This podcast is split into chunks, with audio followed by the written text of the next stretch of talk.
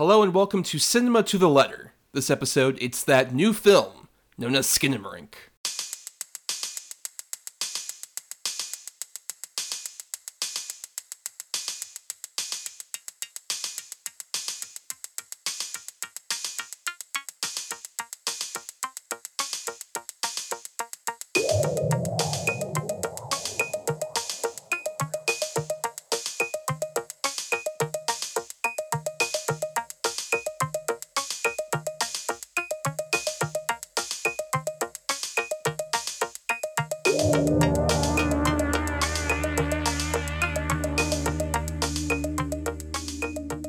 On Cinema to the Letter, we break down the very nature of cinema, letter by letter. For each episode of a film miniseries topic, we cover six films that fit a C for classic, I for indie, N for new, E for egregious, M for masterpiece, and A for atypical. Who doesn't love an acronym, am I right? I am Thomas, and I, I apologize if the acoustics are a bit weird. I'm recording this episode from the ceiling. It's a long story, um, but, you know, I think it'll still work out as long as nothing falls. And I think, you know, based on uh, past events, I don't think it'll fall. It'll just stay there permanently. Uh, hi, I'm David, and uh, I'm scared because this is this is a really scary movie. Let me tell you. Right, we're, we, we should comment that uh, if you're, for those of you listening, um, we both have Skinamarink inspired uh, Zoom backgrounds. I have the T V set glowing in terror. Yep. And uh, Brian has a happy field with a rainbow and watermarks yep, a, to indicate that he didn't pay for this image. There's a sun, there's a little rainbow. I, I wanted to find a sun that had like a little smiley face on it, but I you couldn't find one. Teletubbies though. I, I that's what I was hoping to do. I just couldn't find like a, the perfect one, but right. yeah.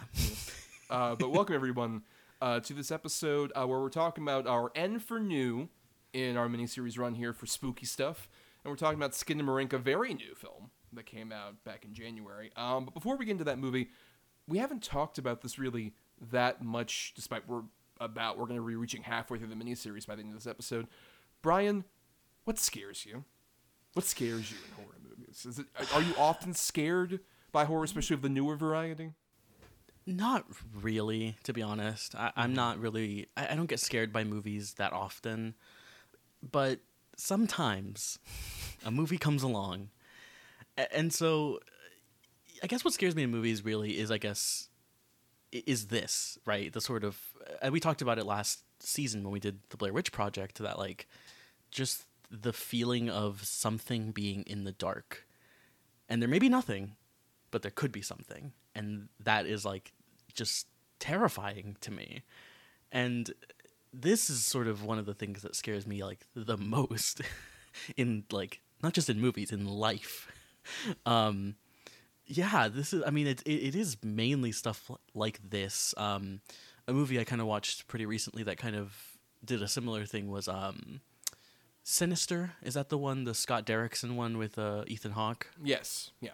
Yeah. That has a lot of like Ethan Hawke, you know, walking around his house and it's dark and that it's very scary to me. Um, yeah, that, that is what I find so scary. What, what, what do you find? What scares you in horror movies? I'm very curious. What's the thing? Because like we, we both have this mutual background of we were both scaredy cats as children. Um, yes. And then went back on the horror train. Especially me, I went very hard on the horror range of things. Yeah. And especially when I, you know, I have a history where like the first bit of podcasting I did was a lot of like horror related podcast stuff. So I watched a lot of horror movies. And especially right. when you do something like that, you often get jaded. And I've seen that a lot, especially in sort of like horror fan communities. It's just like, oh, this isn't that scary.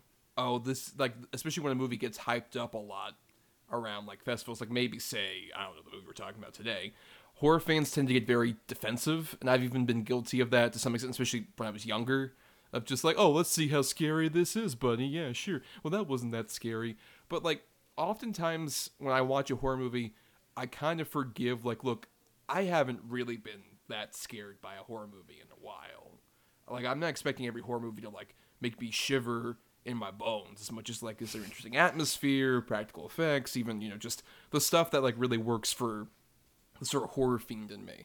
Um, but I remember, you know, when I was younger, it was a lot of what Skinamarink is feeding on, which is just like that sense of the unknown, of the dark and what lies yeah. there.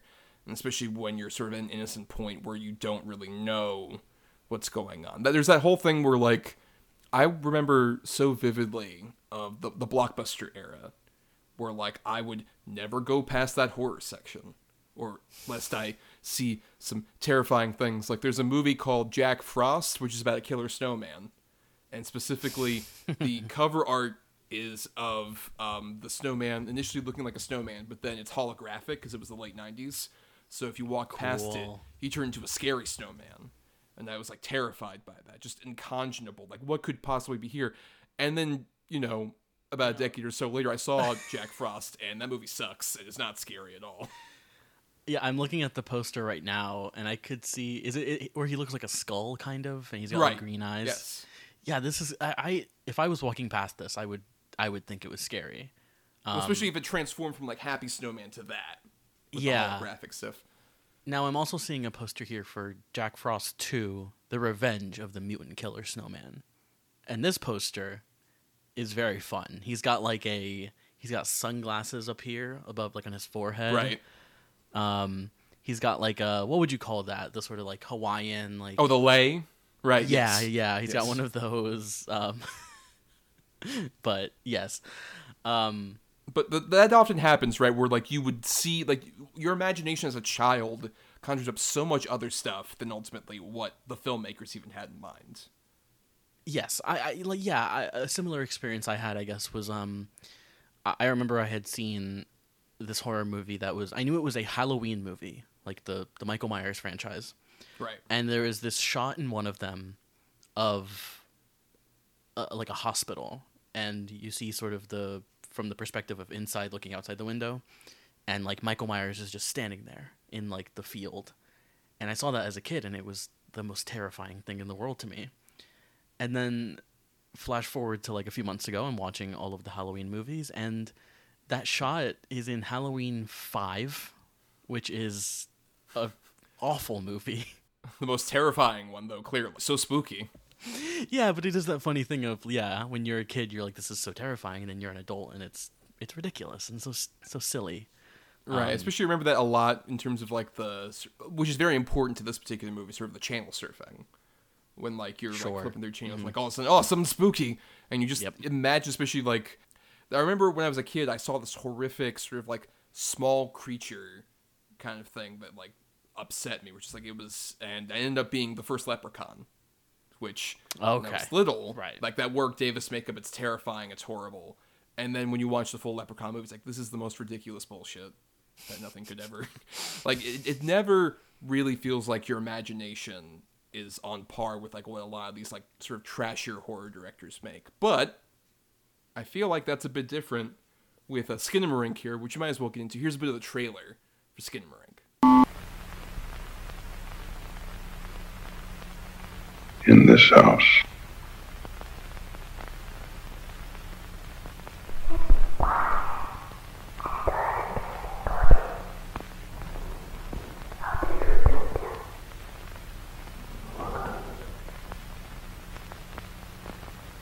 in this house,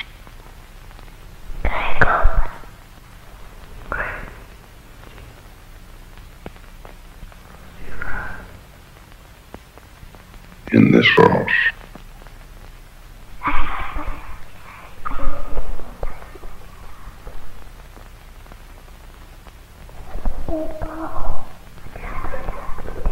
in this house,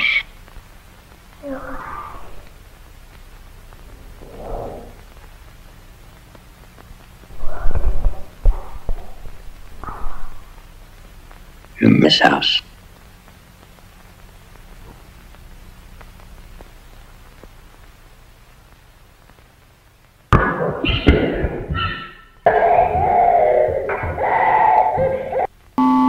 So Skinamarink uh, came out earlier this year, January thirteenth, twenty twenty-three, though it had some festival screenings, which is very key uh, to sort of the, the success of this film. Uh, from yeah. writer-director uh, Kyle Edward Ball. And uh, if you don't know what this movie is, um, it might be a bit hard to describe it because it's not a traditional narrative to any degree. This is very, I'm very curious how this discussion will go because this is definitely the most experimental and weird movie we've covered. in terms yeah. of, like, there's not a very thorough plot. There's a clothesline of a plot, uh, but then the Kinda. sequence... yes, but then the sequence of events are definitely very much... Uh, it's a lot of these uh, two kids who are sort of our protagonists, uh, Kevin and Kaylee, um, who are in this house in nineteen ninety-five, um, and they're roughly, like, between the ages of three and six... Uh, I, I think, think one of them is four, one of them is six, I think, is okay, what right. it says in the, yeah. Right, so um, we mainly see a lot through their perspective, where at the very beginning, there's indication that, like, oh, Kevin, like, fell and had an incident, and his father's on the phone with somebody, and then uh, the next day, uh, he has left the house, and their mother is also missing, not in the picture, for some reason. Um, and then while these kids are hanging around the house by themselves... Um, it seems like there's some sort of entity that's there with them that ends up uh, making the windows and doors disappear to the outside. So mm-hmm. these kids are just kind of like living on their own uh, as they, you know, can't go outside, can't get any kind of help. Um, and there's something there saying things to them. And they don't want to go upstairs. They want to stay downstairs with the T V. Yeah. Um, and all the whole time they're watching old, like... Fleischer cartoons on the T V, public domain um, stuff. Yeah. Yes. Um, yeah. And what, what none of that description I think like gives you though is how weird this movie is made and how it looks and how it feels. I, I mean, like it, it is, it is kind of made to look like that sort of fuzzy analog nineties, like, Uh, uh, what would you call that? Like, uh, well, I mean, there's like artificial film grain, which I would argue even yeah, is trying yeah. to make it look a bit older than the nineties. It, it feels very much right. like, yeah, sort of, you know, you picked up a cursed tape. Yeah, like, a, yeah, it. more of a tape. Yes. Right. Um, but but so much of I think the movie is steeped in like nineties stuff. Like, you know, the T V is a very nineties looking T V. It's got the it's the big boxy kind of thing, not flat screen kids. Back in the day. We needed more junk in the trunk for our televisions in order for them to Yes. work. It's a it's a very cool looking like C R T T V. Yeah. But just the the rhythm of this thing, the editing of it and just the way it looks is so bizarre. I, I mean, how do you, like how would you describe the the sort of the rhythm of this thing? Um building dread?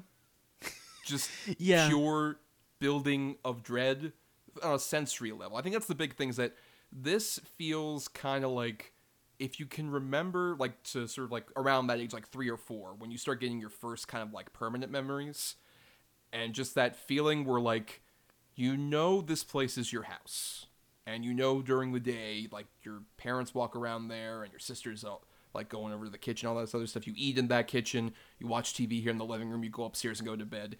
You know all that stuff is like here, but then when the dark hits it, your imagination runs wild and you're unsure yeah. of like what's going on. So it very much feels like it's like built from that perspective, and it feels oddly sort of like both impersonal and hugely personal at the same time, because we're kind of objective observers. And we don't ever see these... Well, we do see one of their faces at one point. Um, like, half of it. It's, like, from, like, the, the side. Well, no, I mean, no, there's another or... one where we see their face. Oh, well. But it's a bit different. Some things have been taken oh, away. um, but, uh, yeah, so you don't really see the kids that much, yet they're our protagonists. And it's right. it's this weird kind of thing where... It, we should mention, this movie was made on... in such fascinating terms where its budget is fifteen thousand dollars. Yep. Um, mm-hmm. And Kyle Edward Ball shot this all in his childhood home yep. in Canada. Like we said, it's digital, but also it kind of has sort of the feel almost like a closed circuit T V thing where the camera like go yeah. from one side to the other, or the way it moves. It feels kind of mechanical, but also at the same time, like we said, very intimate in its own weird way. Yeah. There are times when you get shots like that where it moves like a, yeah, like that, left to right sort of thing, and then there's times where he will focus on like a corner for f- like what feels like an eternity, and then there are t- there are shots in it that are like handheld, you know, like P O V shots, but most of the movie is like a still shot of like a hallway or like a door or a part of a wall, and it's just that, and yet there is such a palpable like tension, obviously, and there's such a like a creepiness to it, but this movie ha- it has a bit of a vibe going for it, I will say. Is this what the kids would call a vibes movie? I, I mean, I think so, because as much as this movie I think is very like giving you that feeling of like there might be something right there in front of you in the dark that you can't see, and it's even kind of like showing you a dark hallway, and almost like it's almost like the movie's inviting you to like lean forward and like to try and see if there's something there, and you get those moments where you're of of kind of full dread, where like, you know, something is clearly happening, things are, you know, going bad, but then there's a lot of moments of like almost a calm dread, I would call it, where like things are very calm and very like, you know, everything's have settled, but there is like something's out there, and it's a weird kind of almost a coziness, I think, where like I find myself kind of getting into the mood of like this fucking oppressive like dark movie. It, you put on a sweater, had a cocoa. Yeah, but like, yeah, it, it's a very interesting, weird uh, sensorial experience that this I had with this movie. Right. A big reason why I kind of wanted to cover this movie is that um, it is extremely divisive. Uh, yes. People either kind of love or hate. We even, uh, our guest last week, Adam, talked about how he did not like the movie necessarily. Yes, yeah. Which I've noticed especially a lot of sort of like older folks are just like, you know, not to be ageist to any degree, but it feels like a lot of older people like, I don't know what the kids are so obsessed about. Because the big thing about this movie was that uh, because it was it premiered at Fantasia and a couple other places, mm-hmm. and there was a weird error when they were putting out like screeners for critics that allowed the movie to be online briefly um, yeah. and visible to everybody, and got like downloaded, and a lot of it like passed around on, especially TikTok clips were shown. Uh, like yes, some of the, the TikTok. The TikToks, yes. Uh, and so the, the youths were immediately just like, oh, I gotta see this, I gotta see this. And I saw this in its weird theatrical run uh, earlier this year, which we should mention God. was like for a week, roughly, for some reason. I, I could not imagine seeing this in the theater. Like, genuinely. I, I Right. couldn't like pause it and I like, yes, I would be yet. It would be just so bad for I would be having a panic attack in the corner. Like Well, it's interesting because like when I went and saw this, it was definitely just like a, oh shit, it's playing here. I, I better, because it's only for a week, I better go see it. And sure, it was yeah. in one of the smaller theaters at our local theater. And admittingly, it was like half packed, which I was surprised by, honestly. Hmm. Then, okay. Which we should mention, like this movie costing fifteen thousand dollars made two million dollars in that weekend, which is insane. That's pretty good. That's yeah. a really good return on investment. Um, yeah. But but yeah, so I was in that audience, and people seemed hyped, especially there was a whole row that was full of like these young twenty-somethings who looked like, yeah, we're about to get scared. We, like they we've seen the TikToks. We're very excited to see like this whole movie. And right. there was this weird thing where that crowd clearly did not like the movie. They weren't like being over like, this is bullshit, boo, hiss. Right, but right. Just the vibe, you could tell that people were kind of like looking around, kind of like, what's happening? Are we going to get something at some point? Um, and they, and by the end of it, um, they were all like, they kind of left in a disappointed mood. Meanwhile, I'm in the back corner, terrified. I can't emphasize enough how Skinamarink just got to me on a weird sort of like lizard brain terror level, because um, I don't know, I guess I don't know how many of the kids these days can relate to this, but I have very early memories of being young, not having a T V in my room. So I wanted to sneak in and watch some like late cartoons on like Cartoon Network or something. So uh-huh, I had to make that right. trek from like my bedroom, like all the way in the back of my childhood home, through like the hallways, past my parents' room, all the way over through the kitchen to the living room. Did you have a two-story house though? No, I didn't. Actually. Okay, good, because that, that is the part that makes this movie so terrifying. I'm, I'm, but, but still, at the same time, I did feel a sense of dread from that. Even like I remember staying over at people's houses who had stairs, and still yeah. being terrified, just like going down or up and like yeah. missing something. Um, but anyway, so like I have very vivid memories, especially of like a big T V that's the only sort of source of light, mm-hmm. and like just even looking over the side, like is something there? No. I got like keep watching, I don't know, a Yogi Bear rerun at like three in the morning or whatever I was watching at that point. Um, and yeah, just it, it really digs into that kind of thing we were mentioning earlier of just like looking into blackness and your imagination running wild and being fearful of like, is something there that's out to kill me? Yeah. And it's, uh, it's, uh, it's still fucked up to me. Yeah. I, I do love as well, like the, the fact that the T V is basically the only source of light in the movie, except for like there's a few like lights that get turned on and off, but once things really get going and like this entity thing has like full control of the house, like it's basically just the T V and then like a flashlight that one of the one of the children has. But what I was what I was what I was thinking of earlier as well was like, you know, you were talking about your theatrical experience, how everyone didn't like it and like was kind of, you know, waiting for sort of something to happen. And that is a, a part of the movie, I think, is that like, you know, it, it's kind of one of those things where you watch a movie that's billed as like the scariest movie ever, but it's still a movie you have to watch. Like there is still like, you know, and, and sort of getting at the root of this movie, it, it's very interesting because like, yeah, so much of it is not a lot's happening.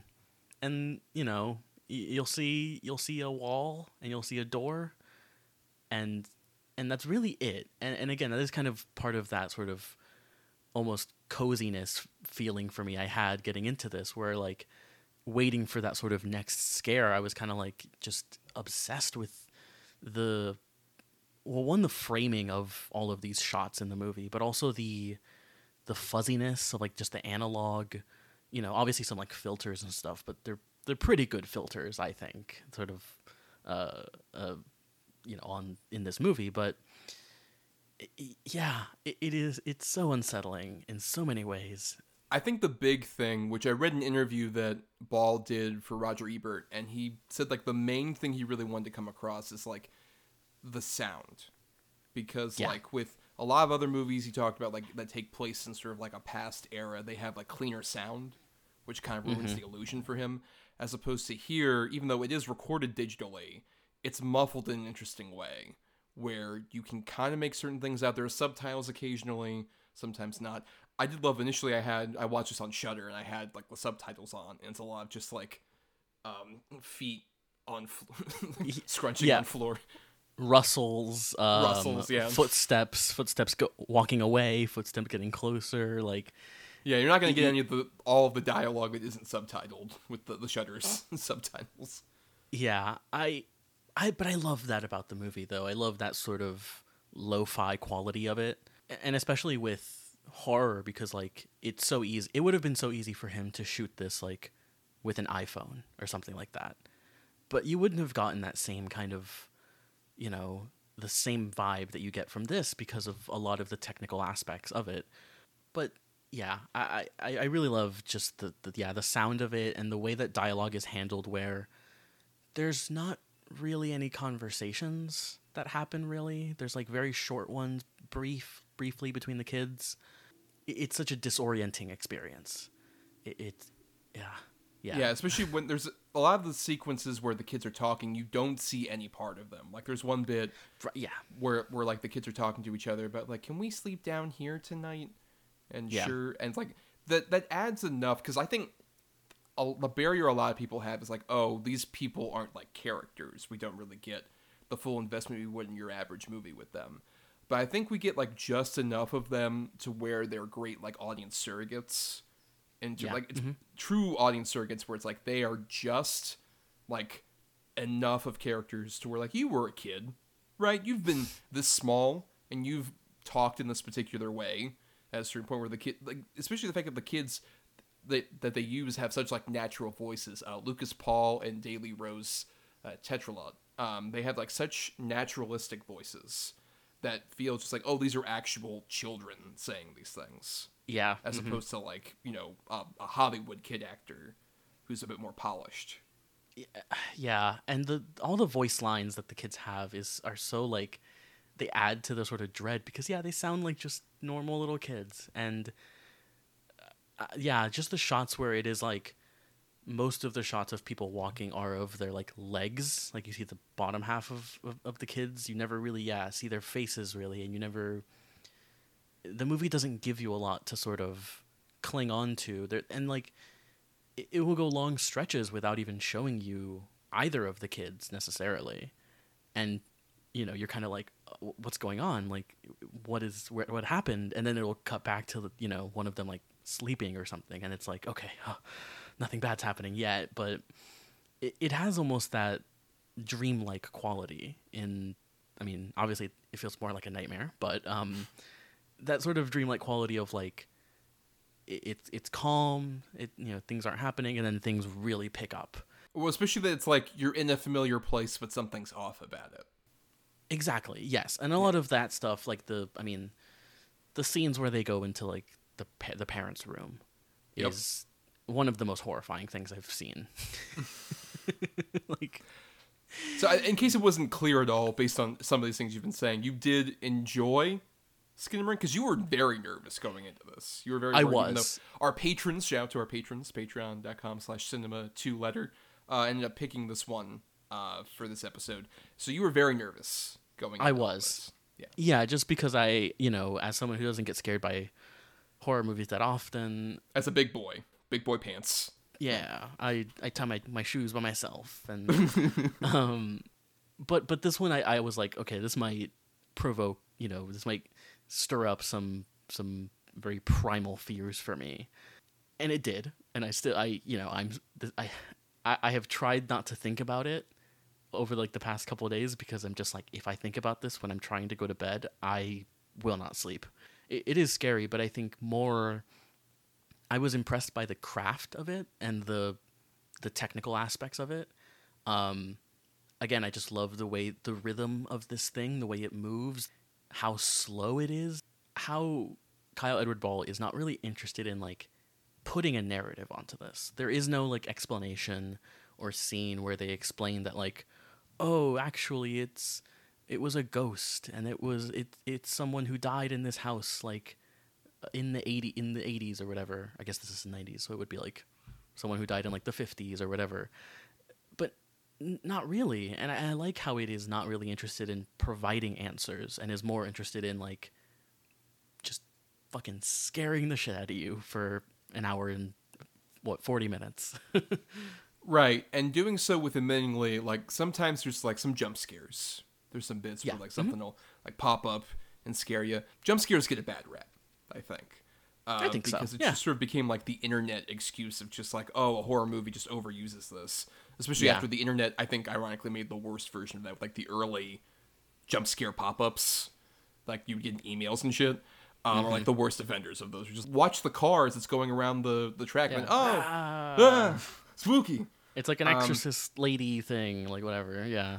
Right, but as opposed to here, where like Kyle Edward Ball knows that like, okay, you're expecting a scare, and you're gonna get one, but the much more terrifying sort of thing is the creepiness. He, he talks about this a lot in that interview I was referring to, where he feels that like scary is a lot more ephemeral, but creepiness lasts. And I think yeah. that's very accurate to like this movie where like admittedly whenever something like pops up like the fucking phone or little Kaylee's face without eyes and a mouth and shit stuff oh like that God. Is like terrifying. It's one of these rare movies where like I get scared in the way I remember distinctly as a kid, where like I would get scared and just be paralyzed with fear for a bit mm-hmm. for like fifteen seconds, just like oh oh God. And that happened even watching it this time, I where I had like the, the interesting experience folks of I was like, okay, I want to try and recreate the immersive experience I had in the theater. So I watched it like at the end of the night, and I had like all my, my laptop was o- over there. My, my phone was like locked, and I was like, okay, I'm not going to look at anything. I'm going to watch it. And the first half of it I watched and had that same sense of dread all the way up until the scene where Kaylee goes up to the parents' room through all of that. And I was like, I can't fucking handle this. I need to stop. I need to turn the lights on. I need to watch like a funny comedy video.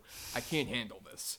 And I went to sleep somehow after all that. I'm a big boy. I was a very brave boy. I ended up going to sleep after that. But then I woke up a bit earlier before work and finished the movie. In broad daylight, I heard birds chirping, and I had my dog next to me. Um, it, looked like, still... it looked like my Zoom background. Right, it looked like your Zoom background, yes. And I was still just transfixed by it.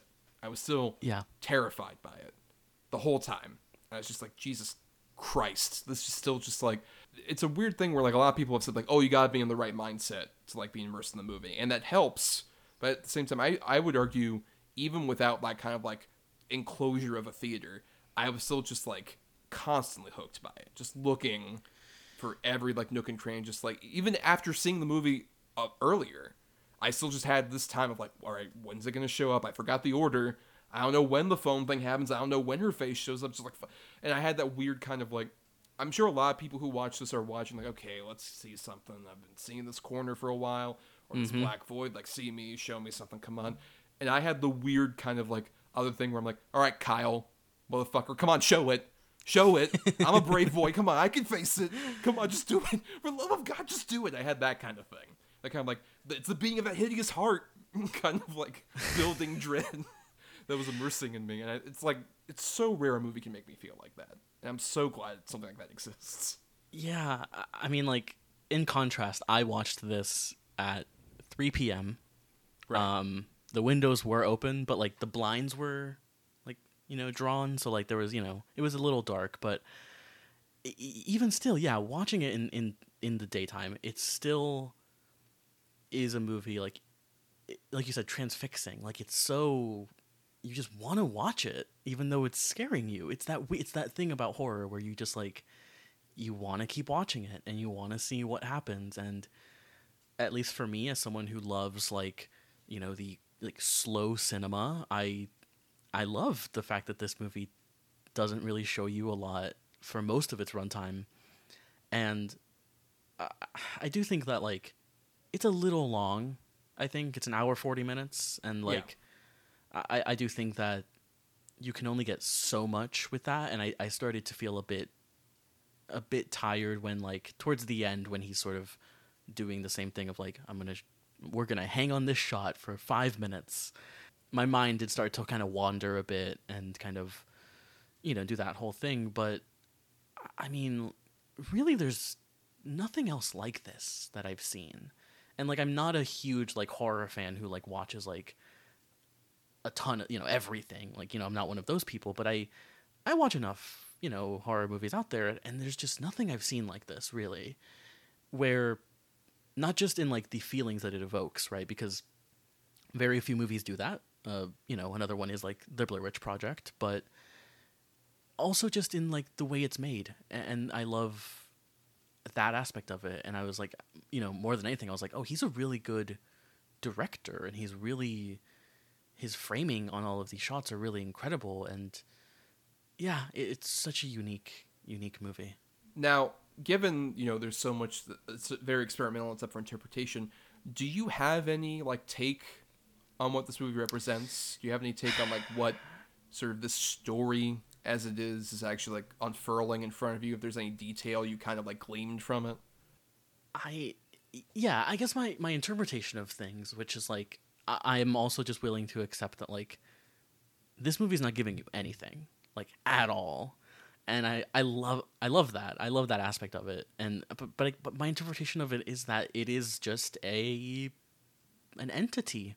Like an evil, you know, I, I don't think it is like a ghost or a spirit. I think it is like just a, a an an evil entity, and it is like just taking over this house. It, it is like, it's such an effective like haunted house story in a way that I like many haunted house movies have not really gotten me. Like this feels, this creates the most dread out of a, haunt, a haunted house that I've like ever seen in a movie. Maybe, yeah, I, I sort of view it as that, just a, a very dark, twisted haunted house movie. Um, I, I don't know. Yeah, do you, do you have any any like interpretation of your own?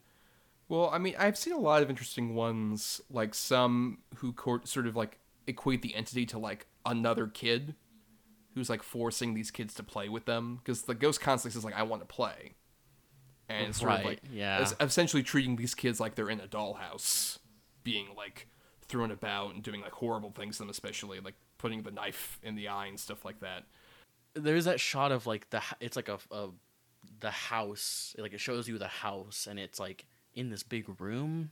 Do you know what I'm talking about? That shot towards the end, kind of. Right. Yes. Of like the little, yeah. like it looks like a children's drawing of the house, even. Yeah, and it's yeah. like in this like big room, and yeah, that kind of it's very, very unsettling to see that. Yeah. Right, but my I would say my thing mm-hmm. is that it feels a bit more like this malevolent entity is somehow kind of feeding off the sort of what I interpret the kind of relationship that kids have to their parents who are not there. Is that um, it feels like these this it, it feels like a big metaphor for child abuse to me, because it's so mm, much about like mm-hmm. earlier on we get the whole thing where it's like we hear the the father on the phone just like, oh, he fell down the stairs and he had, he was like sleepwalking, that's what Kaylee told me, which right. almost feels like somebody making stuff up, and then he ends up leaving and sort of ends up giving this sort of like neglect to these kids. Like, this person has shirked their responsibilities, been horrible to them, and then left.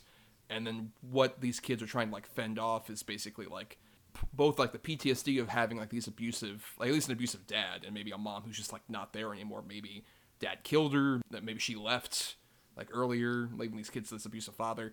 And these kids just have to kind of deal with, like, that P T S D, but also a demon, which is, like, rough. These kids have had a rough early couple of years. And... It just, it, I think it adds, like, this interesting kind of tragedy where it's, like, it's about just that basic thing of, like, your parents aren't there, and you're small, and you don't know how the world works, and there's something there that you don't know. And I think that additional stuff kind of, like, helps. So, like, sort of, especially I found that from, like, the second viewing, that kind of, or even especially that child neglect angle. Um, but at the same time... it also just like that, even that basic interpretation, like there isn't an entity there that is like fucking with these kids, it still works on its own without any of that additional sort of backstory stuff. But I kind of gleaned that, especially like the stuff with the mom in that bedroom, it feels like somebody who's like afraid to be in their home because there is some evil force there. Yeah. Mm-hmm. Which feels kind of like, you know, I'm discussing fun things on this show. This is a fun, lighthearted movie. I well, think. That's true, right? A lot of laughs. Yeah, real gut buster. Right. Um, I mean, there are cartoons in it. They're so wacky. The cartoons look fun. I, I kind of yeah, yeah, like I would watch those cartoons. But um, yeah, and what I love is that like you can pick so much out of this. Like you can like that interpretation. Like it reads, but yet like if someone else came it came to me and was like gave me a completely different one, I- I'm sure it is because like. I'm sure it would, it would it would be fair because I this movie is so open-ended and like even I'm not really entirely sure what ends up happening to them. It's very like they get like eaten, right? Basically, it's it, or something like that. It's so there's that shot of like it's at the end when like the demon's like eating and it sounds like he's like eating the kids. It's Ugh, and like you see like the blood splatter. It's so, yeah, it's so horrifying. yeah, um, but but even like I, I'm curious. Then what is the scariest moment to you? What is like the scariest scene?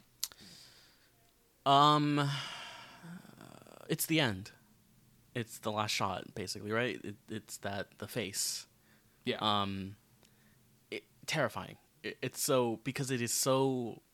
Again, it's going back to the sort of the, the craft of it where you you can, can barely see that there's a face there. Like, just barely. Especially, like, the, the way it looks, there's almost, like, kind of, like, the contours where eyes and, like, a full mouth would be, but it's, like, there's, like, a, the smallest inch of a smile. Yeah, yeah. And, like, it reminds me a lot, of course, of, like, the... a lot of shots from David Lynch's Inland Empire. Of course, mm-hmm. like just another just horrifying faces. A, a very similar movie, I think, by the way. There's a lot of Lynch, I would argue, even beyond Inland Empire in this. Yeah, but that face is just so is a great also ending because it, it is it's giving you sort of something. It's giving you confirmation that like, yes, there is something out there. But it's that's it. And you kind of you can you can take from that what you will. Well, especially when like the the last lines that are there are like the Ke- little Kevin kid saying what's your name? What's your name? And you don't get an answer. No. That face might yeah. as well just be Kyle Edward Ball, just like, that's it, everybody. Good night. Yeah, that's all, folks. And they do like... But what is your scariest moment? Is it is it also the face, or do you have another one? Uh, I think there are a lot. Um, but I think for me, it's got to be that scene I mentioned earlier with Kaylee going up to the parents' room. Just the dread yeah. of like her walking around, seeing the bottom half of her dad sitting on the side. We never see the full visage of her dad. It's yep. just his legs. And he just says like, look under the bed. Look under the bed. Look under the bed. Like, nope, nope, nope, nope, nope, nope. Not doing and that. It, and the genius of like, nothing is under the bed. They look twice. Yeah. They look twice and it, nothing's there. Even I love yeah. like he, he the Kaylee comes up and just like, I don't see anything. Look again. Oh God, we're going back. And then, yeah. but then gets up and then looks over. Oh, her dad's gone. But her mom is on the other side of the bed. And yeah. just the way that she very deliberately speaks, just like, I need you to, and like the, the subtitles show up and then close your eyes pop up. Just like, oh, no, no. Yeah. Would, nope, not. And then just even the way that like how abrupt the ending of that scene is, where like she looks over to the side, she hears crunching noises, her mom says something's there, and then a scream happens and like, oh, we're back downstairs. That's over now. That cut is so abrupt, and there's like there there is this like this like loud like whining noise, like a ear kind of noise as well, kind of this lo-fi like, you know, um like clang. It, it is so yeah, it's so effective. It, that's one of the moments that kind of made me like audibly gasp at like, oh my God, this is like, you know, it, because. Yeah, watching it, I think I had that. I had a bit of that feeling, as as kind of hypnotized by it as I was. I was like also a bit like, is this a movie that's gonna have actual scares, or is it gonna be like, you know, one of these like elevated horror kind of like things where like it's really not about a trauma. Lot happens. Yes, right. Yes, like, or is it gonna have actual scares? And it, there are actual scares there. What what do you feel maybe separates this in terms of like the actual scares from like the average horror movie? What do you think like makes like those scary moments actually work as viscerally as opposed to like, you know, a Blumhouse or a more typical A twenty-four trauma horror? I think part of it is the the build up to it, how much time you spend, you know, yeah, like like a, like you know, just looking at a T V or just looking at a wall. And it is those those those quiet moments really amplify those like that that scene you said. Like I think that scene works as effective as it does because you're getting sort of small breadcrumbs of like, hey, there's something kind of creepy about this house right now. But that's I think that's the moment where you're fully sort of in this like terror. Um, yeah, I, I think it is that sort of yeah the the rhythm of like. Where a lot of horror movies can do the... I don't even have a problem with jump scares, but it is like the cheap version of the jump scare, or... The cat scare is what I always yes. think of. Yeah, yeah, Just yeah. Like, yeah. oh, a... walking down a hallway. Oh, no, something's there. It's like, meow! And then, like, yeah. Like, yeah. Or it's like their friend getting their attention, like touching, putting their hand on their shoulder. and, like, yeah. Oh, you scared me. Oh. Like, yeah. Um... Uh, but yeah, I think that is what separates this movie, is that it has a lot of those calm moments where like, yeah, nothing is happening. Like nothing. There's no dialogue. There's nothing. You hear the music and from the from the T V, and that's it. And and also like just the craft of it and just the the way it's directed. I think that's what just really makes it so unique. It kind of trains you to sort of like let your mind wander. With the yes, way that it, yeah. like, mm-hmm. it, it does that. Because I would say, like you mentioned earlier about like, oh, you kind of started having a bit of fatigue with it near the end. I felt that more during the first like twenty or so minutes when I first watched it, where it's a lot more of just like yeah. mm-hmm. the kids are walking around, like they go downstairs, dad's there. It's really like, I think the the big one that really invests me, uh, sort of in terms of the scares, which like things click off, is when the kid goes upstairs to get something, and he's like, oh, I'm kind of scared up here. I'm gonna the nightlight's unplugged. I'm gonna plug it back in. And then we just see the shot of the hallway with the darks except the nightlight. And the nightlight disappears. No one's there. Yeah. That's where I'm like, oh, something's off. This is weird. This is uncomfortable. And just the, the, the fact that it's, like you mentioned, sort of the deliberate pacing of it, that allows you to, like, when there are certain shots where literally we're looking into a black void and we see, like, this digital grain that's trying to replicate the film grain stuff, it feels just off enough to where, like, I recognize some of these elements. There is a familiarity. But at the same time, I'm seeing, like, a grain over there. And the way, because of the way the film's structured, I see a grain in the corner. I'm like, oh, fuck, is that a thing? Yeah, yes. There is a shot of, like, a hallway. Again, I don't know. And I'll never watch the movie again because it's, it's terrifying. But, like, I swear I saw, like, a black, like, figure. Right. Of, like, a... Yeah, like, it, it, it's...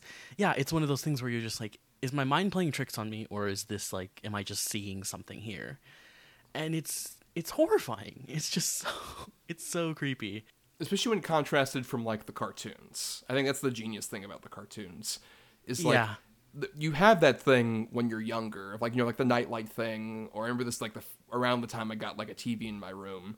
I was just like, welp, whatever is under my bed can't scare me because I have the Muppet Show on. Or whatever the hell. There's, this is a protection. This is a, a shield mm-hmm. from any kind of, like... wrongdoing. And then the way that the cartoons turn on them, basically, particularly with the Presto Chango cartoon, which is the one with the yeah. rabbit, which, shout out, is actually an early Looney Tunes cartoon that is in public domain. Oh, cool. It's directed by Chuck Jones, in fact, and the little bunny is actually the proto Bugs Bunny.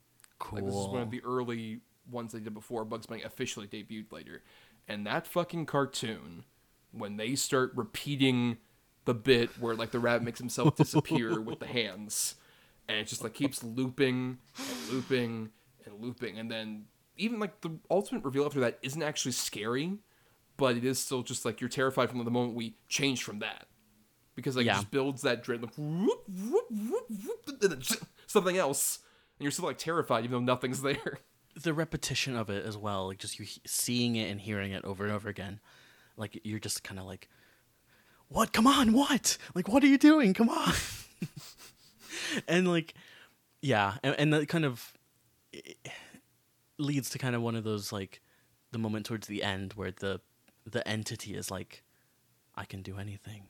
And that line is so horrifying. And it's such a simple line. And yet, like, there's so much dread just in that where you're just like, oh, my God, I'm, like, terrified. But it's a great terrifying that works for, like, any age. Like, when you hear yeah. someone, like, scary voices, I want to play, or come upstairs, or particularly, like, the, you know, the, the line you were just saying that, like, um, I can do anything. Like, it just gives you a very, like, primal kind of terror. And I think especially also the way that, like, some of this repetition stuff works, it puts you in the shoes of, like, these kids where, also, it's kind of helped by, like, you know, being not too far away from, like, quarantine, COVID pandemic stuff. It's like, hey, you're stuck in the same place, and the days kind of blur together. And especially yeah. just the factor of, like, there are no windows or doors, which is a brilliant way of, like, getting around, like, oh, we have to, like, cover light or whatever. It's like, oh, none of these things are here anymore. Yeah. These things are gone. And even, like, a bit of humor with, like, the toilet disappearing, which is cute. And then they have, like, two buckets. There there are some some funny moments in this movie. Yeah. One, one of the ones that stands out to me, I think, is, like, after you've just, like, had a panic attack, one of the little kids is like, can we watch something happy now? Which is, I think, so, just so funny.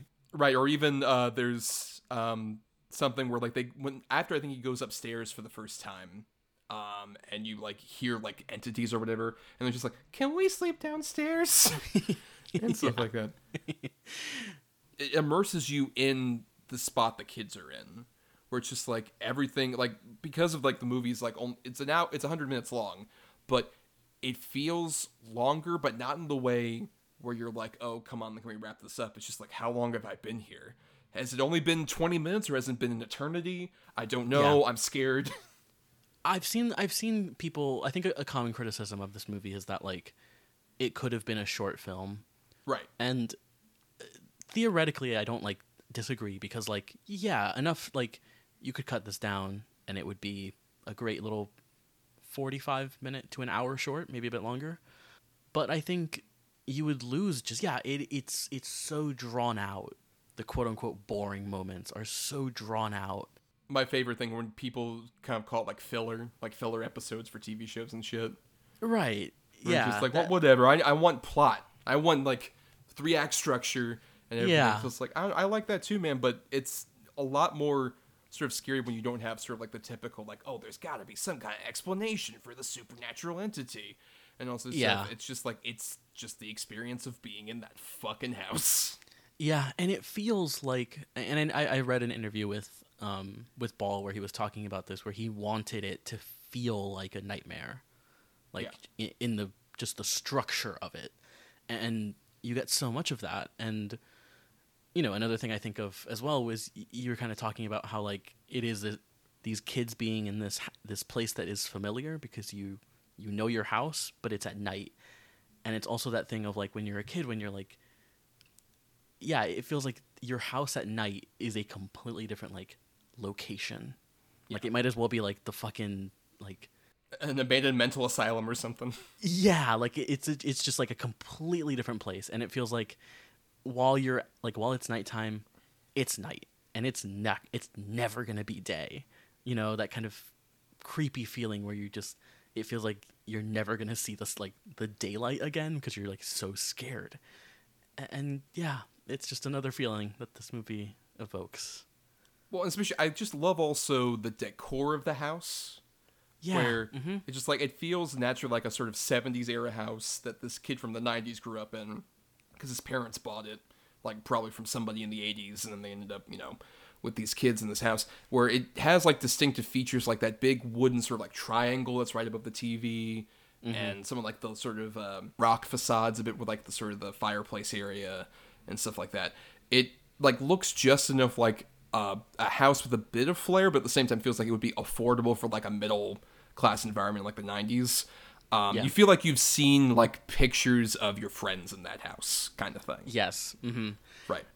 Yeah, and so much of like the way that it, yeah, you can tell it looks like a normal house, and yet through the way that the like, just all the filters and the way that's being shot, it doesn't feel like a normal house. It doesn't feel like you're moving through a house at times. It feels like you're just in this like weird liminal space that is like weird and dark and twisted. Right, which it also plays, I think, into a big reason why this kind of became popular. Like, because, you know, I'm down with the kids, Brian. I, I know what the youths are all about. Course, I'm the Steve yes. Buscemi meme of just like, hello, fellow kids. Um, I'm I'm well aware. But I think there's a whole thing with, like, you know, the sort of the creepypasta, which led into a lot of, like, the liminal space horror. Like, there's that, what's it called, Backrooms, right? Which that kid is now making a movie at, yes. like, mm-hmm. seventeen or something. And... Um, and like stuff like that where it's like, hey, here's a picture of a small space that has like, you know, certain contours and stuff that make it feel like this is an enclosure. This is like a trap, like something, some entity is trapping me here. And I love how the movie embraces that, but also because of the weird non-specifics of like what this entity is, it kind of implies that like this creature can do anything, not just with that line, but also like the shots where one, you're like upside down. Like on the ceiling, which I'm amazed yes. how the fuck he did those. That's crazy. Yeah, the because they're the one of like all the like Legos and stuff like stuck right. to the ceiling, and I'm like, okay, that's I can believe that movie magic. But then there's the part at the end where they're like, he's like walking on the ceiling, and that's the part where I was like, whoa, hold on, this is yeah, very impressive. How the I, uh, how the fuck did you spend fifteen thousand dollars, right? But yeah, but then like you mentioned, that's that shot of like all the toys that are like up on the ceiling. And, like, they're all crouched together in the upstairs hallway. And just that little title of five hundred seventy-six days later or something like that, five hundred twenty-seven days, whatever. It's been over yeah. a year, basically, they've been in this fucking house. It is, that's the part, because the movie becomes very disorienting in those last kind of twenty minutes or so, twenty, thirty minutes, I would say, where it is so difficult to even, like, pick up on what's happening. And yet, yeah, when you get that, that title card, it is so like, oh my God, like kind of feeling where you're just like, Jesus, this is like just so painful. Uh, it, yeah. Yeah. Um, and they lull you into like that sense of dread right before the telephone, telephone. Which is like the, the, the, the element of this telephone is so fascinating to me. We're like earlier we get the bit where um the, the boy, Kevin, is trying to like call. Like, he yes. manages to, like, get a lie on the phone, like, actually tries to call nine one one. uh, which I think adds a lot to like sort of that abuse theory I have, particularly with just like the, is someone listening and can you be a brave boy for me? That, right, yes. Where, mm-hmm. where that grounds you in the reality of like, oh my God, this vague image we've seen a few things of and heard, a voice of a child, is a kid. And he's trying to call for help. And there is an adult on the line trying to help them. But even how, like, the, the little bits where, like, the nine one one person's reacting, she's like, wait, there are no doors and no yeah. windows and shit like that. And then the fact that, like, oh, the line ends up crashing. And then that this thing has turned the phone into that little Fisher-Price phone. Yeah, the one from, from like, Toy Story three. Right, I'm glad that guy got work. You know, it's been t- over a decade. It has. And I'm glad he got more work. They didn't. Um, Pixar didn't bring him back for Toy Story four, so he really had to go to other places for work. No, he was just waiting by himself for the phone call. um, but but yeah, then like that that Fisher-Price phone, which everyone had. Like I had that toy. Anybody yeah. has got some version of this phone. And then later on, when that phone is just like, I love like it's the flashlight clicking on and off.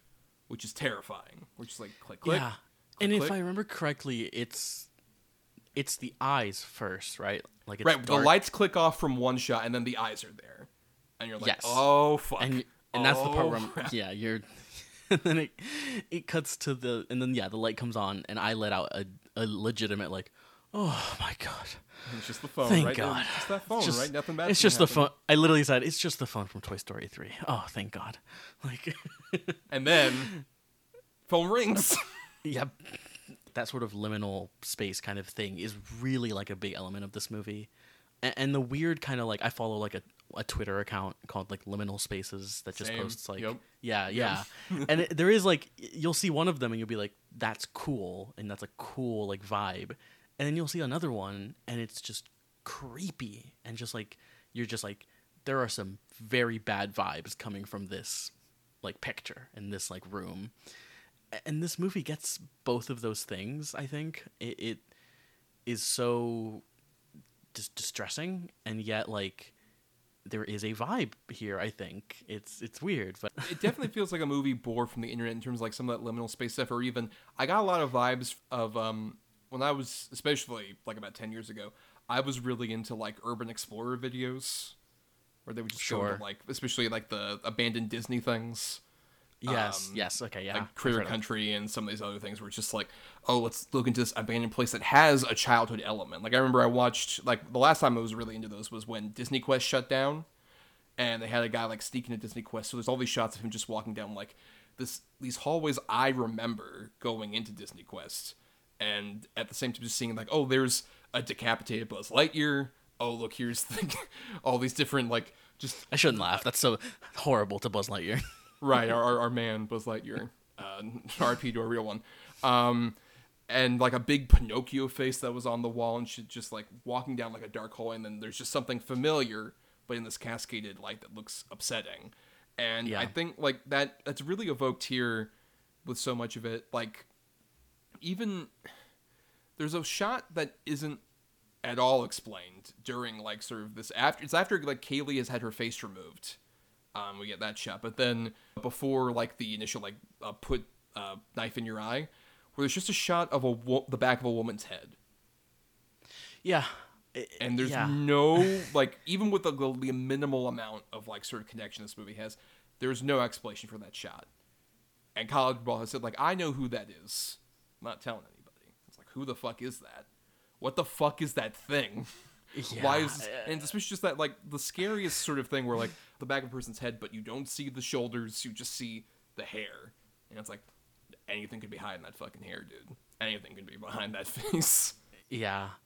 Um, like, and w- w- what you were saying earlier, like, this feels like something born of out of the internet. It also reminds me of another another kind of recent horror movie, which is, um... We're All Going to the World's Fair, and sort of in terms of like, yeah, it has kind of a, a an internet fuzziness to it. I, I don't know. I don't know how to explain it. And like parts of this feel like they kind of are from that like creepypasta kind of thing. But I think like like you were saying earlier with those like internet stuff, like this never does the thing where it will show you like it shows you a creepy face, but it like obfuscates it behind so many layers of like fuzz and grain and everything that it's like barely discernible. Whereas like those videos would be like, ah, like right in your face.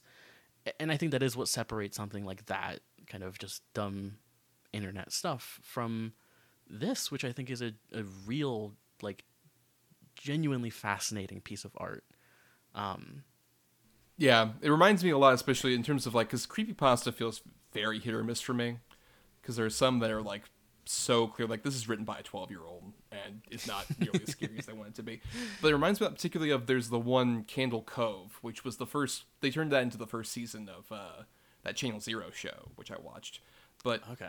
That story where basically it's about like a group of people, like it was told via like message board sort of things where it's like two people talking about like, hey, remember that show uh, Cabin Cove? When we were kids, they had like little puppets and stuff. And like nobody really, like in the message board, no one's like, I don't remember this show. I don't remember the show either. And then like the very end message as like they tell a bunch of like increasingly upsetting stories about like what happens on the show, um, in this fictional children's show. And then the very end, you're just like, yeah, I remember one time my mom just said, like, you would just watch that T V for thirty minutes when it was just static. Yep. It's fucking creepy. Right, that's creepy. But in a way yeah. that feels like it's tied to sort of like, kind of like a childhood nostalgia. But at the same time, this is not a movie that very much is like, oh, you remember this about your childhood, but it's not some cartoon you watched or some emotion you have tied to like playing on the playground. It's that fear, and that's just like a thing that not a lot of people want to go back to necessarily. Not a lot of people can like go back into that particular kind of element of it, but I think that's that's it's so fascinating to see that as like a counterbalance to where like nineties nostalgia feels so much more like crass and oversold, yeah, by like a month, and even eighties nostalgia was doing that, particularly like a decade ago into now. But um, this feels like definitely the anti-nostalgia of just like, remember when you felt fucking terrified and unsure about things as a kid? Yeah. In a different way than you do right now.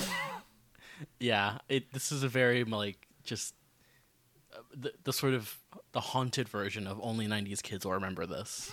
Yes. Like, it is like, yeah, only, this is what the nineties were like. Fucking horrifying. Like, just terrible, terrifying. Only nineties kids will wet their pants at this particular moment. Yeah. um, but yeah, I mean, is there is there anything we haven't brought up that you want to shout out about Skinamarink before we get into like final thoughts and stuff? Any any lingering things? Um, yeah, I, I never thought that so many shots of Legos could be could be this like, you know, hypnotizing, but for the record, very impressed with that little Lego city those kids built. They very were, yeah. I'm city. Look, I'm getting into Legos for like a separate reason in my personal life, but maybe want to maybe want to build some Legos. I want to um, build a Lego city. I could do it better than those children can. Yeah. I don't even have an entity following me. Fuck you, kids. I can do it way better. They should have a Skinamarink Lego set. Oh, right. I don't know what that would in, that would include, but I think it'd be cool. Just vague shapes that you assemble. Yeah. The instructions are just like a big question mark. It's like the it's the upside down house. Like the the when the room's upside down, you have to build it upside down. Right. Of course. Yes. Um. You know, one thing I just wanted to shout out is something I remember being confused by at the beginning, and I just found out about the the dedication at the beginning. Um. At the very beginning, yeah. Like at the end of the opening credits, there's a dedication to a guy named Joshua Buchholter. And they say, like, this movie couldn't have been made without the help of um, Joshua Buchholter's family. And uh, Joshua Buchholter was the assistant director on the film. Um, and he was uh, quite young, and he suddenly died, like, right before post-production started. And the thing was, he not only was the assistant director, but he recorded all of the audio that you hear in the movie. Oh, wow. And it was all on his laptop. So Kyle Edward Ball had to be, like, after some grieving, had to, like, hey, can I get the laptop from you guys so I can use it like to his family. And it's a shame of course that guy passed away, but especially considering what he contributes to this movie with that sound is like so crucial. Like it is yeah, such like it is. A, a firm element where it's not even just like the, you know, the way the dialogue's recorded where like you mentioned the, you kind of made the impression at the start of this with like the, the way that the, the entity talks like yeah. this. Like that. Yeah.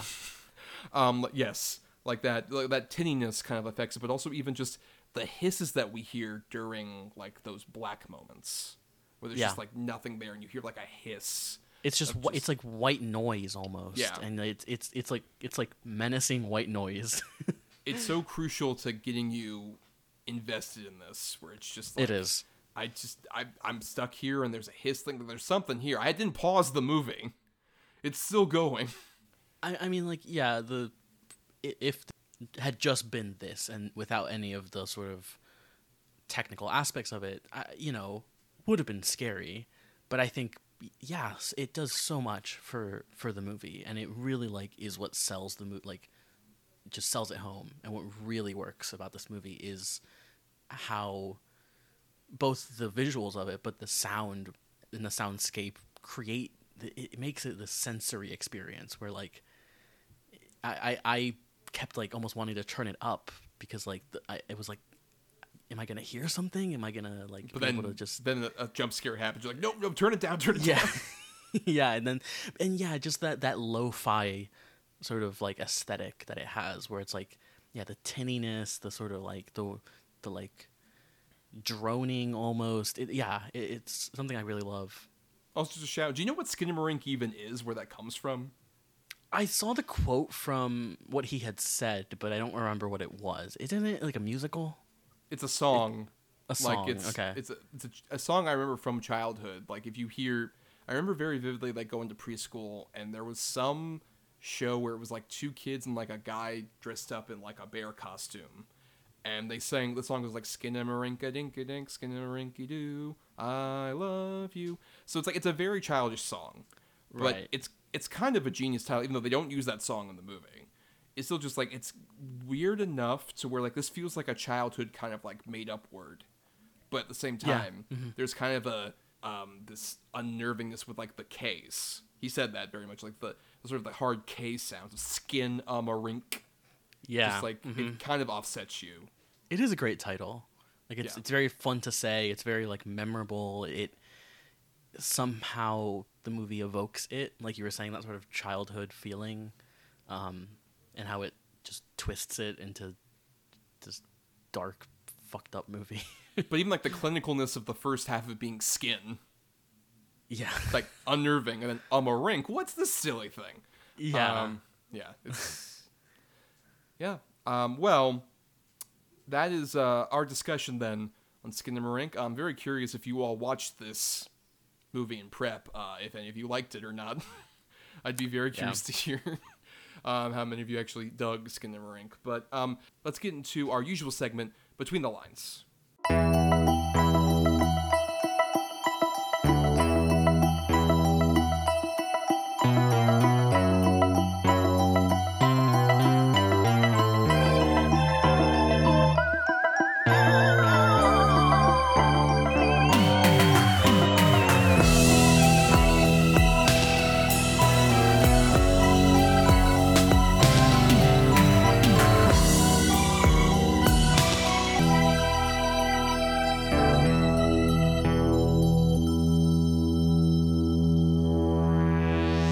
So on every episode uh, for Between the Lines, Brian and I talk about uh, another movie we kind of recommend to you out there that's related to some degree to the movie we're talking about. Either it could be like another N for New choice, for example, or it could be something tangentially related to the movie itself, Skinamarink. So Brian, you're going first here. What is your pick for Between the Lines this week?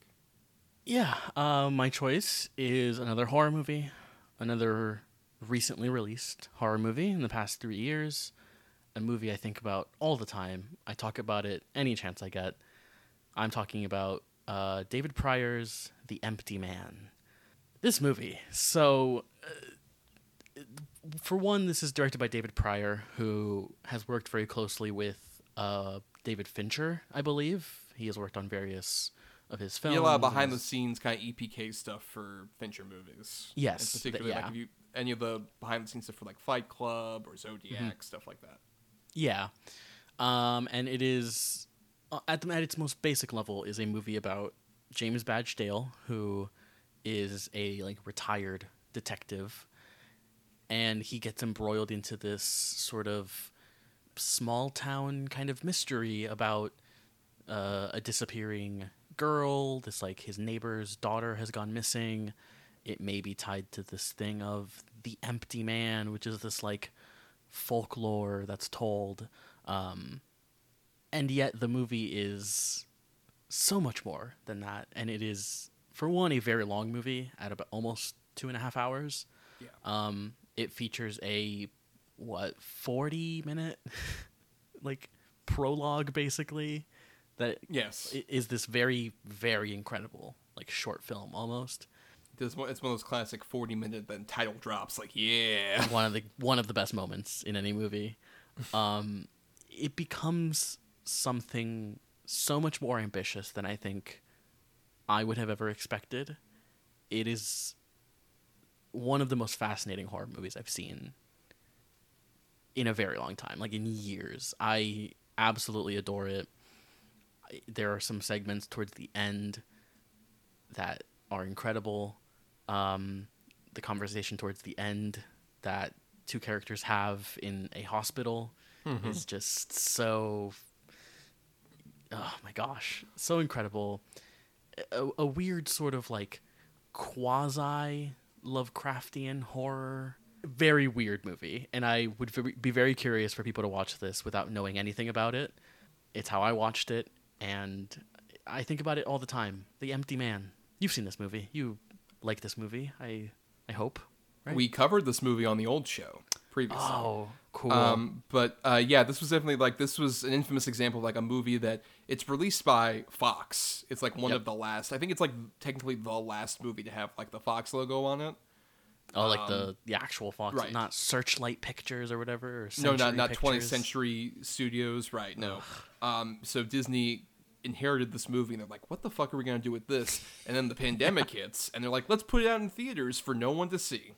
And yeah. Like, it was very much dumped by Disney, after especially being on the shelf. Like, they finished it in, like, twenty seventeen. So it didn't end up coming out until yeah. twenty twenty. So it was definitely a movie that neither Fox nor eventually Disney knew what to do with it, admittingly. An incredibly uncommercial movie on, like, every level. And if you watch, like, the trailers, which I, I've seen, like, since, I think it, it gives you the impression that it's going to be um, sort of this Blumhouse kind of movie. It gave me vibes of, like, The Bye-Bye Man. Yeah, another scary man movie. Um, it is not that in any way. What I like about that movie is it has kind of the trappings of that with some, like, oh, the legend of the Empty Man. Like, there's a whole sequence mm-hmm. on a bridge where yes. the kids are trying to, like, dare each other, like, oh, let's make this happen. And then it's like, oh, no, yeah, The Empty Man is, like, so much more than, like, oh, it's, like, a fantastical dream. It's just like, no, it's a fucking, like, disease that infects you. It is, yes. It's just, it is. Yeah. And, and amazing then, performance also from James Badge Dale, who's a great character yes. actor guy. He's such a great sort of actor to, like, hang that movie on, where he has a bit of an everyman quality, but also that kind of works as, like, things kind of unravel, like, his sort of dysfunction. Particularly, there's just a bit, I'll just say, um, involving him sneaking up to a building in the middle of, like, the woods. And some people are outside. And oh that moment, God. Particularly, like, the look of, like, what he's looking at, and then when he just says, like, no, and then leaves, it's just, like, great. Amazing stuff. Wonderful movie. I would definitely yeah, recommend if you have not seen The Empty Man, definitely. Yeah, and there's there's a shot in that sequence when he's like in the woods. It's when he looks up at like the stars and it yeah. like, you know, that shot is I yeah, one of one of my favorite moments.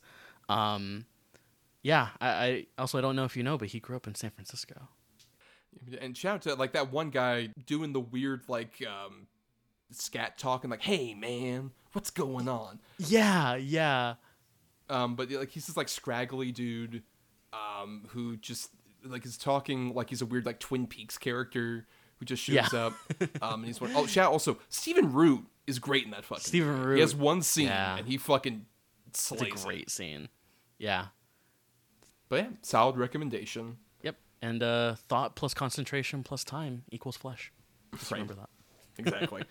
uh, but. My recommendation is another sort of like movie that got kind of dumped, only it got dumped only like about a couple months ago from when we're talking here. I have the twenty twenty-three horror film Cobweb. I'm one of the few people who saw Cobweb in the theater because it came out Barbenheimer weekend, everybody. That's why you didn't see it. That's why you didn't hear about it. It got dumped Barbenheimer weekend and then left theaters immediately, which is a shame because this movie, which is about this young kid uh, played by Woody Norman, who you might know from Come On, Come On. Hell yeah. Walking Phoenix film. Um, it's the little kid who gets teased a lot at school, and people make fun of him, and his teachers trying to like be friendly with him, just like, oh, what's going on? Well, let's have a free form drawing thing. Like, what are you drawing, kid? And he draws like himself in a bed, and he's surrounded by darkness, and it just says help. The teacher's like, hmm, this might be uh, kind of a problem. I wonder what this kid's home life's like. And so um, we follow that kid home, and his parents are Anthony Starr, uh, Homelander himself, um, and Lizzy Caplan.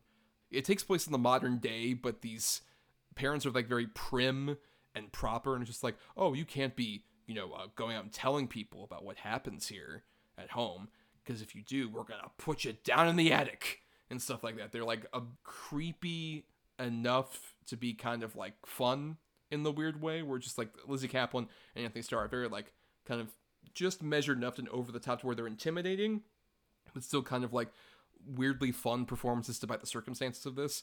And this kid is like obviously has these abusive parents, but the main thing they keep telling him is that like he keeps hearing noises in the walls.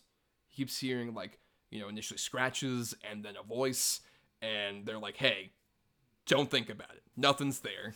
It's probably rats. It's probably just something that's fine. There's nothing in the walls.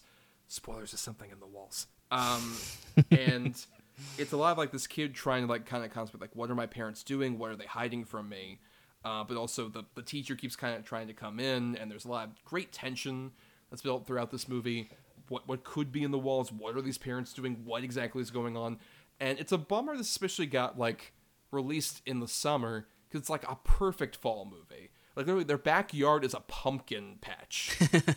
And I've got like little pumpkins they gotta like get rid of and stuff. There's a whole scene where Anthony Starr's like, well, we gotta get rid of the pumpkins. Let's dig a hole and put them in there. And it's like, hmm, I wonder if you've done this a lot with things that aren't pumpkins and shit like that. Um, it's director Samuel Bodin, and it's also it's um, produced by Evan Goldberg and Seth Rogen. They're like their Point Grey oh, studios. Cool. Uh, but you wouldn't be able to tell, because like it's a very muted movie. It has like a great sort of like autumn sheen to it, where things are kind of like decaying almost with it. And Ooh, okay. I'll just I won't spoil too much about what happens with like what this maybe entity in the walls is of sorts. Um, but it's wild. It's crazy. It's weird where like it just builds a lot of dread before, and then dear Lord, does it get gory. It is like just like buckets and buckets of blood during that climax cool. that we didn't expect. Um, yeah, I, I think it's really awesome. I think it got a criminal disservice. So hopefully um, it'll be out there for the spooky season for you to stream uh, and give another chance, because it deserves it, I think. It's a very solid little uh, creepy horror film. Yeah, it's on my list. I've been, uh, yeah, I've been wanting to see it since you... Wait, are you saying you didn't see it? I'm so shocked. I'm so shocked that a movie that the only box office reported for this movie is international. They didn't even report any of the American stuff. None of my money that I paid to see Cobweb is on the box office take. That is just such a weird... Yeah, I mean, like... Because there, there are horror movies that release in the summer all the time. But that is such a weird one. Like, because, like... Especially if you're an indie, like, horror movie, you want that, like, fall kind of spooky season bump. So it probably would have cleaned up yeah, if it came weird... out like in late September. It oh yeah, it would up. Like I'm sure yeah. it would have like done, you know, done something. um, yeah, it's on my list. Huh. Yes, very curious. But uh, let's repeat our titles for everybody out there, Brian. Uh, yes, I had the twenty twenty film The Empty Man from Mister David Pryor. And I had the criminally underseen twenty twenty-three horror film from director Samuel Bodin, Cobweb. But now we're going to be heading toward the end of the show, so we got to thank some people, including uh, uh, Burial Grid for all our music we use on the show. Purchase his music at burial grid dot com. Uh, thanks to Michelle Kyle for the artwork. Uh, follow her uh, on as at Mish Kyle ninety-six on Twitter. And uh, thanks to our patrons over at patreon.com slash cinema number two letter, where for just one dollar a month, you all get uh, access to, you know, vote for individual movies we cover, like Skinamarink. You all helped us decide that. And then also you get to hear bonus podcasts. Like around now, uh, we would have had, you know, audio reviews for stuff like The Creator and Exorcist Believer. And I think the next one we would be doing after that, if there aren't any other sort of bits and bops, uh, would be uh, The Killers of the Flower Moon, which should be coming out oh. the week after this drops, which we're very excited Ooh, yeah. about. Hell yeah. Um, a horror film about America. The spookiest place. The, it's really the scariest entity of them all. That's true, yes. For sure. Uh, from Mister Scorsese. Yes. Um, grandpa. Uh, his grandpa. Everyone's grandpa. Um, but yeah, for just that. Uh, and also, you know, we uh, would have already put out our big sort of retrospective on the Friday the thirteenth franchise. Or we're about to put that out. I'm not sure. Uh, timing is weird. Um, and uh, Brian, you haven't seen all of them yet, but that should be a fun discussion, I'm sure. Yep, I'm, wor- I'm working on them. I'm making my way through them. Making your way downtown. Um, and then also, near the end of the month, we'll have a little thing where um, Brian and I are going to go to a drive-in and watch a bunch of Universal Monster movies, which you also have never seen before. Either never, I've never been to a drive-in theater, and I've never seen any of those Universal Monster movies. So, yeah, it'll be really... really interesting. And we'll have actual audio recorded from the drive-in. Ooh. Inside of my car. Oh, real scary place, you know. You know what I'm talking about. Um, but, yes, yeah, so all of that for the one dollar. And we really appreciate it. Helps the show keep going. Keeps the lights on. And avoid entities that might be in the dark. That's true. Otherwise, we'd have to keep the lights on with a C R T T V, and that's just not going to work out. Playing public domain cartoons. Yeah. Yes. Um, and uh, for more of us, you can find us on Instagram, Twitter, or Facebook at Cinema Number Two Letter. Um, and uh, you can find me on Twitter and Letterboxd at Not the Who's Tommy. And I also do some writing at both mariani thomas dot wordpress dot com and at film dash cred dot com.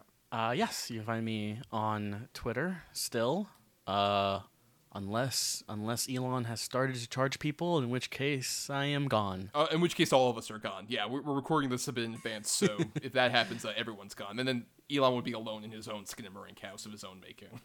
Yeah, well, he's actually, yeah. Like, anyways, I feel like we trash Elon every week when we do this, but...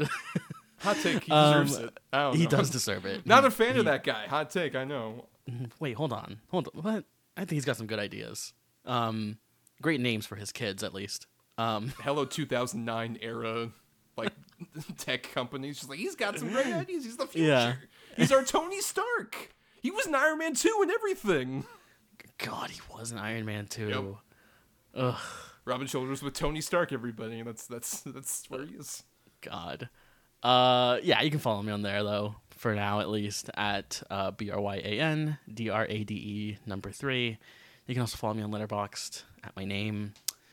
And uh, yeah, you can you can come along with me as I watch these Friday the thirteenth movies. And hopefully maybe other horror franchises I'll be watching this spooky season. So, yeah. And uh, for more of us, you can subscribe to this channel on uh, Apple Podcasts and other podcasting platforms. Uh, if you're listening on Talk Film Society, you want to listen to all the other great shows. They're on the network. And uh, you can also dig into the archives for, you know, our first season and all the double-edged double bill stuff over at Podbean. Uh, just all that stuff uh, you can listen to. And, uh, of course, if you can't support us for the one dollar, it can be tight. We understand. The completely free way to help us out is to rate, review, or simply share the show around to give us more visibility, especially because our, you know, our voices are very clear, but our faces might not be that visible in the dark. You gotta, like, really look close. God. um but yeah so uh we're ending the show, uh but we gotta tease our next episode. Our E for egregious pick for this season is gonna be Wish Upon, the twenty seventeen film, which I am a big champion of it being a very entertaining bad film, and Brian has not seen it yet, but I'm very I curious have not. how he will react to this little masterpiece. Uh, but yeah, uh, until next time, everybody, keep watching them cartoons. They might save yeah. you. Stick a knife in your eye. No, we don't condone that. I, the, the, the views of for, Brian for, Andrade do not reflect those of cinematography. For legal reasons, I um, did not endorse that message.